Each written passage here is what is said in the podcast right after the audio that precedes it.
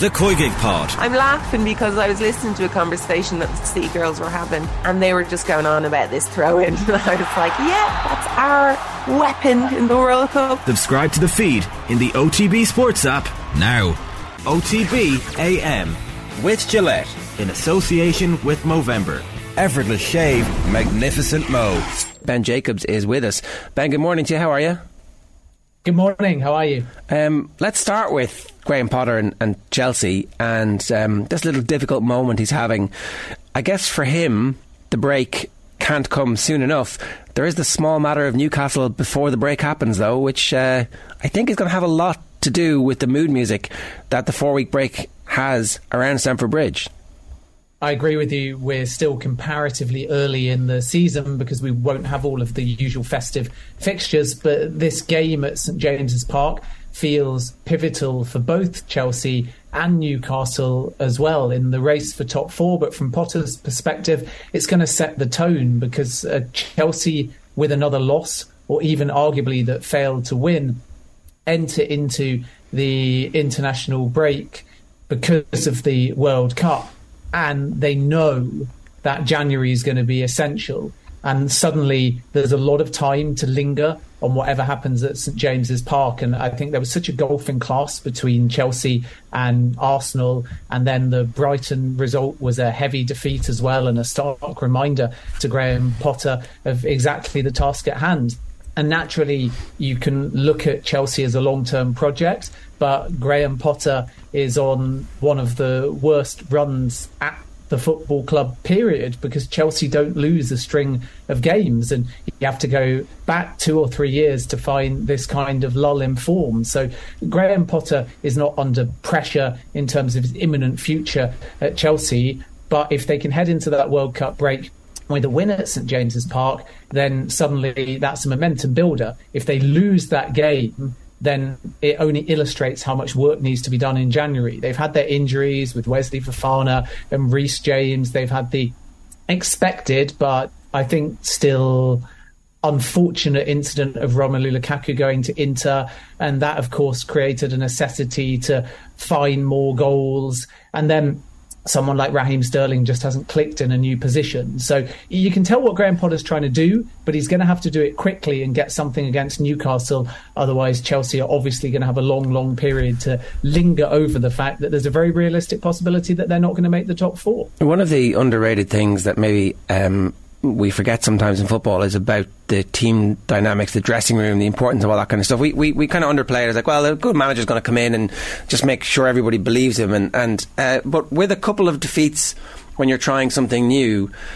It's easy for ill feeling to foment, and uh, if if you're you know somebody who has come in on big money, who's used to winning like Raheem Sterling, and things aren't going well for you, and suddenly you're dropping out of the England team, perhaps at a World Cup. It's not great for team morale, and I, I, don't know anything specifically about him, but I'm just using that as an example. And you can see how that could spread relatively quickly in a changing room. So it's not like he's under pressure from the hierarchy, but it, I'd say he must be feeling some pressure from his team to like, we're a really good team, full of players who've won literally everything that there is in the game. What's going on here? Why are we losing to Brighton? Why can't we compete at the level that we're used to competing?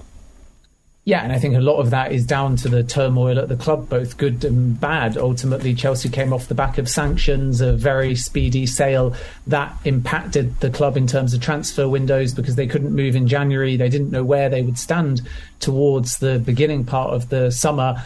And then Todd Boehly and Behdad Eghbali from the majority owner Clearlake Capital have come in and they've changed the board. They've assumed titles within recruitment and Thomas Tuchel obviously got sacked as well. And the backdrop behind a lot of the exits was also due to some of the things that I've mentioned as well. So Antonio Rudiger said very openly he'd have loved to stay at Chelsea, but nobody was able to come back to him and offer him a contract because of the situation. So he went elsewhere. And even someone like Cesar Azpilicueta, who stayed, spent a lot of the summer thinking about leaving. Romelu Lukaku, I've already mentioned as well. And when you have that kind of dressing room senior players, some of which know they're outgoing, and others that wanted to be outgoing but didn't get a move and now are still at the football club. Yes, they've kind of U turned. Yes, it's their decision to stay, but it can be very difficult to find that chemistry and solidity because if you're any of the other players, you don't really know what's going on.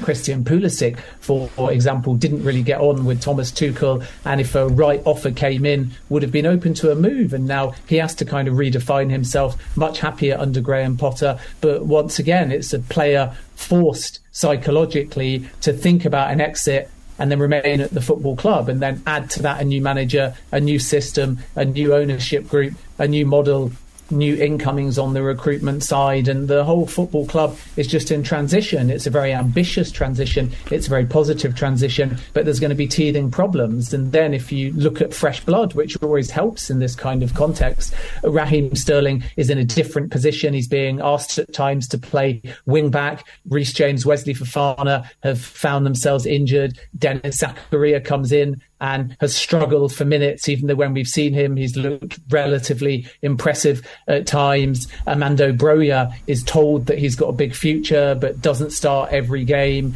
Aubameyang was a Thomas Tuchel signing. So you can see the pattern here that not every player quite fits yet into the model and the mentality that's being built. And that's going to take time. But unfortunately, because they're Chelsea Football Club, they need results imminently that uh, that new model that you mentioned, Ben, you know, the, the, new board, the new personnel involved, the new ownership.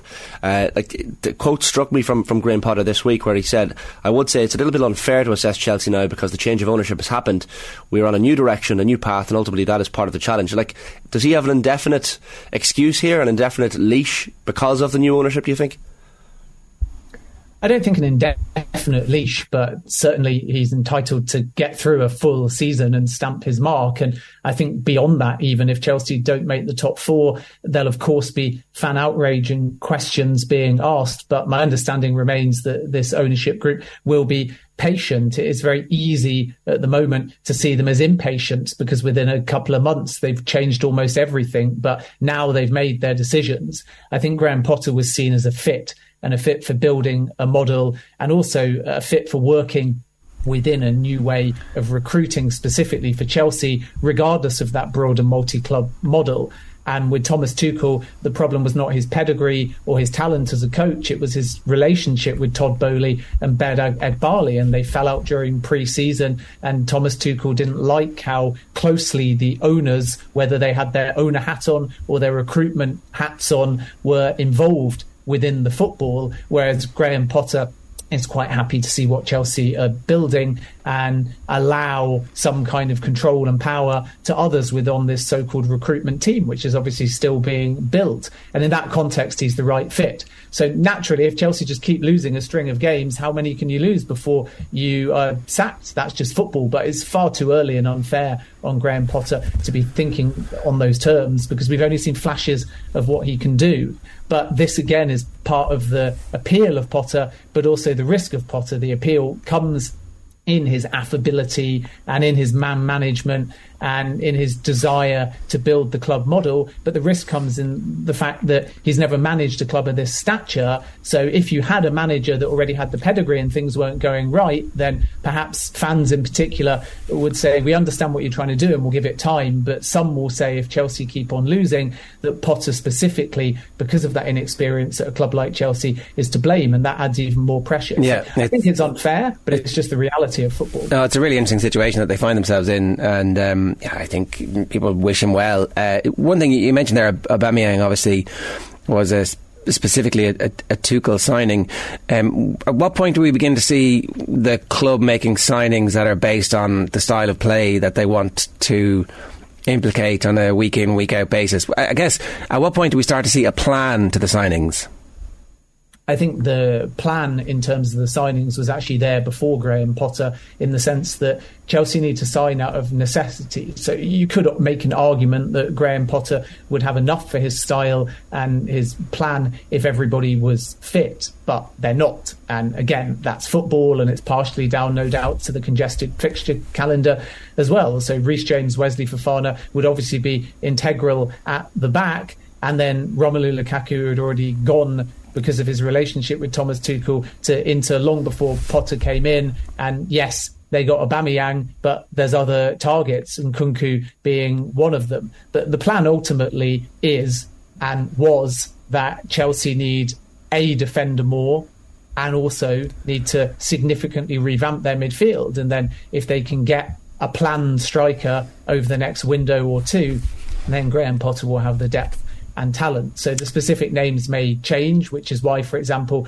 Caicedo in midfield will come into the mix because he was there at Brighton with Graham Potter. But Edson Alvarez is one to watch out for in January. Declan Rice is one to watch out for next summer. Chelsea will enter the race for Jude Bellingham as well. And then Denzel Dumfries could easily be a Chelsea target again at the back. And these positions, at least, were always on the radar, and Graham Potter fully backs that. And then the broader plan, the longer term plan, is to add youth into Chelsea that can be developed over time, both through the football club and when they get it via a multi club model. And that will obviously allow them to invest in players earlier on longer term contracts. And if they come through, then that's cost okay. effective and you've secured young talents early. And yeah. if they don't come through, you can still sell them on for a profit. That makes sense. Um, I guess that's the, the um, what City have managed to do uh, with some of their players coming through. And it's going to be interesting to see how that evolves over the next few years as well. So, on balance, um, the hierarchy at Chelsea are relatively patient. They'd like to see some uh, results, but it does it does definitely make this Newcastle game really, really important, even in, in the race for the top four now. Is there a world in which they don't qualify for the Champions League and the hierarchy still says, okay, Potter, we, uh, we you know, we're, we're not very pleased with this, but we're going to stick with you? I think it will depend on the success of the January window. At the moment, Potter is unsackable, and that's because he's brand new to the job. And they told him when he joined that, of course, top four was the target, but they wouldn't just wield an axe if they didn't make it across one season because they believe that Graham Potter can turn things around. But it's all about the manner in which Chelsea do or don't qualify for the top four. And quite clearly, if they just keep losing games and they're miles off the top four and they feel like it's down to Graham Potter not evolving to how Chelsea work and also how their model develops, then that's one thing. Yeah. And ultimately, we don't know how that's going to pan out. But right now, the relationships behind the scenes are very good between Potter and Todd Boehly in particular. And all of these new recruitment heads are still coming into the football club. But again, you have to look out for in January in particular what Potter is armed with. Because if three or four players of quality come in and Chelsea have a bigger window than most, and they will have played less games comparative to usually a busy festive period, then they'll have plenty of time to turn things around. And then if they get to the end of the season and Chelsea are not in the top four, then Graham Potter assumes more of the accountability because he's had a January window and he's been backed. Whereas right now it's Thomas Tuchel's window and it's Thomas Tuchel's side and it's an injury hit side and it's a new model and it's a new ownership group, which is why there's no danger that Graham Potter is going to go at this point. But it's all about the manner, as I say, in which they either do or don't qualify for the top four. And no doubt that will be assessed come the end of the season. Uh, ben, Nathan Jones was, was watching Southampton beat Sheffield Wednesday last night on penalties in the, in, in, the League Cup from, from the crowd. And I know he takes charge for the first time at Anfield on, on Saturday. No better way to start off your tenure uh, as a Premier League manager. Um, for maybe people who haven't been watching his Luton side in the Championship and aren't familiar with him, he's got the, the dreaded highly rated tag. But but what can people expect when he takes charge of Southampton?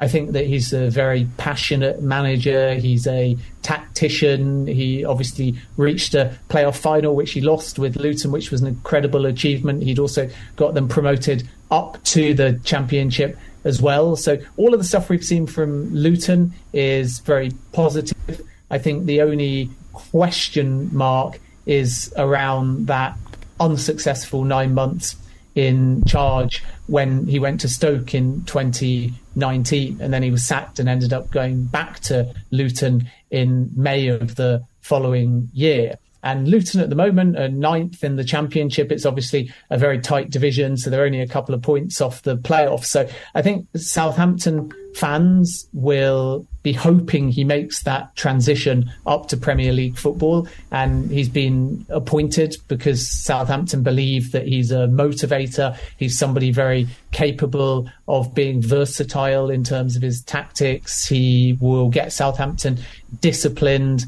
And they also believe if a dogfight is necessary, and that is looking likely at the moment from Southampton's perspective, then he's the right man for the job. But it's going to be really difficult, and I think one of the key reasons why they like him is because Southampton have got a lot of youth coming through. Everybody obviously talks about Lavia, Bazunu, the goalkeeper as well, Larios, the fullback too. And this was all part of a strategy by Hasenhüttl to some extent, but also Joe Shields, who obviously only had a short tenure at Southampton as their director of recruitment and then ended up leaving for Chelsea. And Shields tried, because he'd come from Manchester City, to bring in youth and give Southampton a future in terms of box office young talent, Lavia being the main one, that could really help Southampton play a more attractive style of football and have consistency over six or seven seasons with the talent that they bring to the football club. And then obviously Shields left and Hassan Hasenhüttl kind of fell out with him and felt like the side was too young and lacking in experience. And Broja had ended his loan spell at Southampton and gone back to Chelsea. And Che Adams, even though he has some potential, hasn't really been a huge source of goals. And Romeu obviously isn't there either. So there's a few problems that Jones is going to have to inherit, but the main one is that he's going to have to get the best out of a lot of young players and quickly, otherwise Southampton can be in big, big trouble. So it's a risk reward appointment, really. It's a manager that doesn't have Premier League experience, but has all of the right attributes as a coach to get Southampton out of trouble. Yeah, I, some good team is is going to get sucked into the relegation battle because uh, it's the first time in many years where you can't automatically say that team and that team are going down, and even the teams who are in the relegation zone could be relatively big spenders uh, in the uh, January transfer window, and also who knows what the hell's going to happen with regards to the players who go to the World Cup and what kind of physical and mental state they're going to come back in. So um, there's a lot up for grabs at the moment. One last thing, I know you've been looking at the uh, World Cup squads, um, uh, particularly the uh, American players who are going. But uh, is there anything that strikes you from um, the last 24, 48 hours as the squads start to come out about which of these teams is in better health or worse health than we might have thought six months out? 12 months out? I think the French squad was relatively expected. And I think it's interesting because they've got quite a high average age, but a lot of that comes from a kind of Mandanda, Lloris, Benzema, and so on. But Youssouf Fofana is in there, Tchouameni is in there, Camavinga is in there, and that to me suggests that the younger players, particularly those that four years ago were not in the mix, are really going to stand up and help France continue to dominate. So that's going to be very intriguing for me. And even though people will kind of talk about Mbappe, I'm more interested with the French squad around some of those young players that I've mentioned and how many minutes they play, especially the midfielders and how integral they can be. Because France sometimes are quite nonchalant in World Cups. They get going reasonably slowly and they won't have that uh, ability, I don't think, in this World Cup. Because anyone that starts tired, anyone that starts on the back foot, anyone that has a little wobble, any squads that pick up a little bit of an injury, I think the damage is going to be more intensified in a mid season World Cup and therefore there'll be a lot of pressure on the more disciplined defensive midfielders playing for France to kind of keep the shape and ensure that the more creative players around them have that space and freedom to do the damage that we know that France can do. Argentina is obviously a really interesting one as well, uh, simply because Scaloni's done a really good job and has brought in a few fresh faces. So I think even though South American sides don't traditionally travel well to away cups, uh, they can't be discounted. And then just briefly on uh, America, I was a little bit disappointed that Tim Ream wasn't called up, but it's clear that he was just sort of seen as a little bit uh, too old comparative to other options. It's good to see Cameron Carter Vickers in there. He's had a good season with Celtic. I don't think it was a big surprise that James Sands wasn't involved. There were a lot of other options in that position. So the only one within the American squad that was a surprise to me, a real surprise to me, uh, was no Pepi, who is young. And yet again, there were other options. I think he did enough, and I think he would have been a good uh, addition to the US. But it's much the squad that we expected there. And obviously, their game against Wales in particular is going to be key to deciding whether they or the Welsh can get out. Ben, good stuff. Great to have you with us again. Thanks a million. Cheers. All the best. OTB AM with Gillette in association with Movember. Effortless shave, magnificent mo.